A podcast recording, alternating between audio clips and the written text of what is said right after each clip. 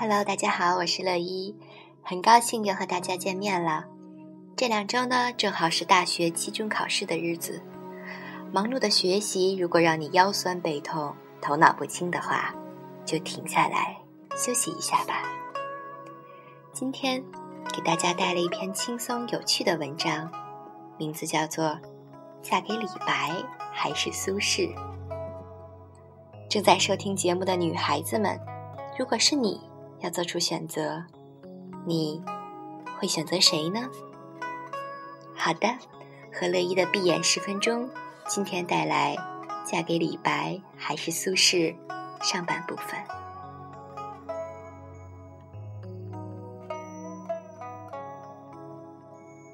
如果上苍给我一次完全自主的机会，让我不受时空的限制。自由的选择我要嫁的男人，那么，谁会是我最终的选择？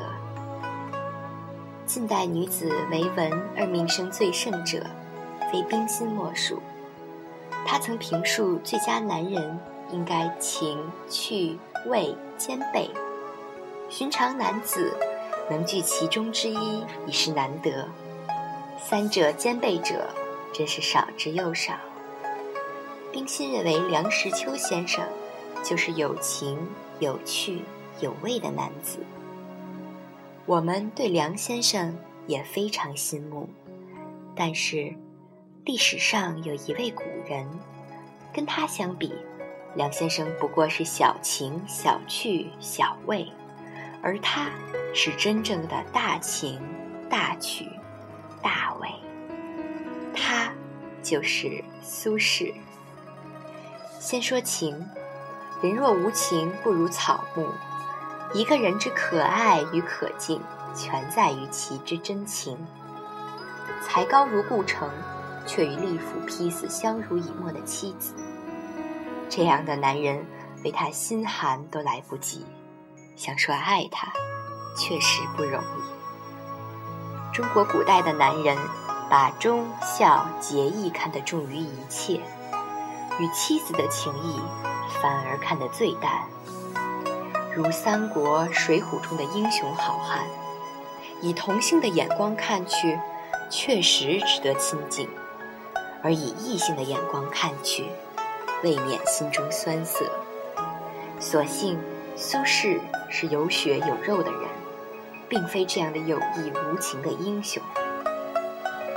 十年生死两茫茫，不思量。自难忘，千里孤坟，无处话凄凉。这是苏轼在妻子王弗去世后十年写下的悼亡诗。天不假年，苏轼相三后三位王姓妻子，却都弃他而去，没有一人伴他走完生命的旅程。不合时宜，唯有朝云能懂我。独弹古调，每逢暮雨。更思亲。据说这是苏轼怀念最后一位妻子兼红颜知己王昭云所作。晚年丧妻，行止影单，潇潇暮雨，多少落寞与孤独，只向琴中倾诉。自古男儿多薄情，多少男子妻子还活着，就巴不得他赶快死去。又有几人？似苏轼这般深情款款。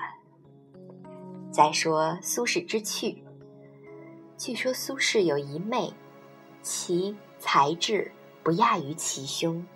苏轼大胡须，长下颌，妹妹高额头，深眼窝，兄妹互相取笑嬉戏，互相对诗，何其有趣！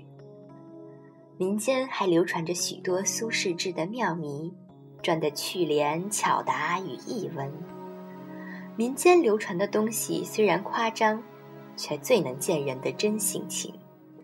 这些故事不见得件件真实，但是苏轼之机敏与幽默，由此却可窥一斑。幽默之人，往往是最体贴与富有理解力之人，也唯有这种人。方能从平凡的生活中寻出无限乐趣。一本正经的道学先生，与无情有义的英雄一样，是供外人亲近的，不是只得自家人喜欢的。一个人有情有趣已是难得，但若无味，日日相守，终嫌其浅薄。我们且看苏轼的词：“大江东去，浪淘尽。”千古风流人物，多么豪迈！墙里秋千墙外道，墙外行人墙里佳人笑，又是多么俏皮！明月几时有？把酒问青天。不知天上宫阙，今夕是何年？又是多么的空蒙与清幽！苏轼还是两宋第一位大书法家，其行书笔墨浓郁，不似王羲之行书的空灵优雅，不似颜真卿楷书的端正森严，也不似张旭草书的狂放飞舞。苏轼之书法有筋有骨，厚重洒脱，一如他的词和句。苏轼不仅词文书法尽佳，流传至今的东坡肉、东坡肘子，更不知让多少人垂涎欲滴。词句好，是文学品味高；书法好，是艺术品味高；而饮食讲究，那就是生活品味高。这样三位居高的男人，请问世间有几啊？苏轼就是这样一个女子可以用一生的时光相陪伴的男人，而李白是值得一个女子用一生的时光去等待的男人。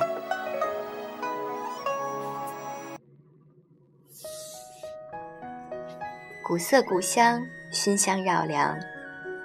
今天的音乐带给你们《燕归巢》。谢谢你的收听，我们下期节目再见。雨后江岸天破晓，老舟新客知多少？远山现竹林芳草，晨风拂绿了芭蕉。寒梅落尽把冬了，衔春的燕想归巢。沿途的景，牵挂的人。两情迢迢，柳叶江间桃花浪，汀洲里鹤眺远方。饮一盏岁月留香，唱一曲往事飞扬。山水间歌声回荡，回荡思念的滚烫。去年的家书两行，来又热了眼眶。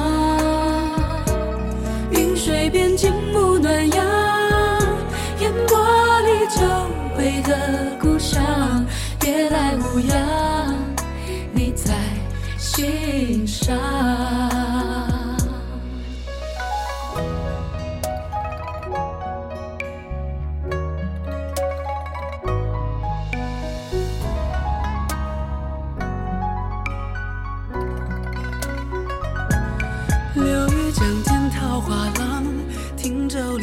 眺远方，饮一盏岁月留香，唱一曲往事飞扬。山水间歌声回荡，回荡思念的滚烫。去年的家书两行，读来又热了眼眶。云水边静沐暖阳，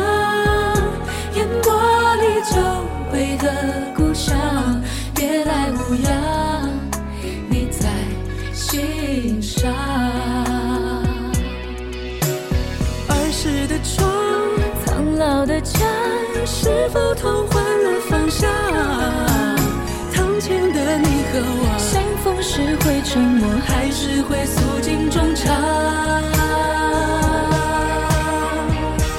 山水间歌声回荡。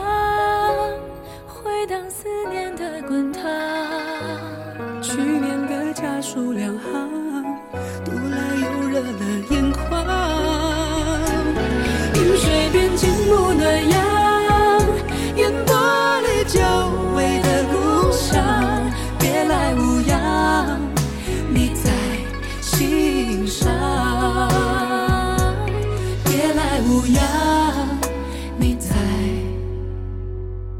心上。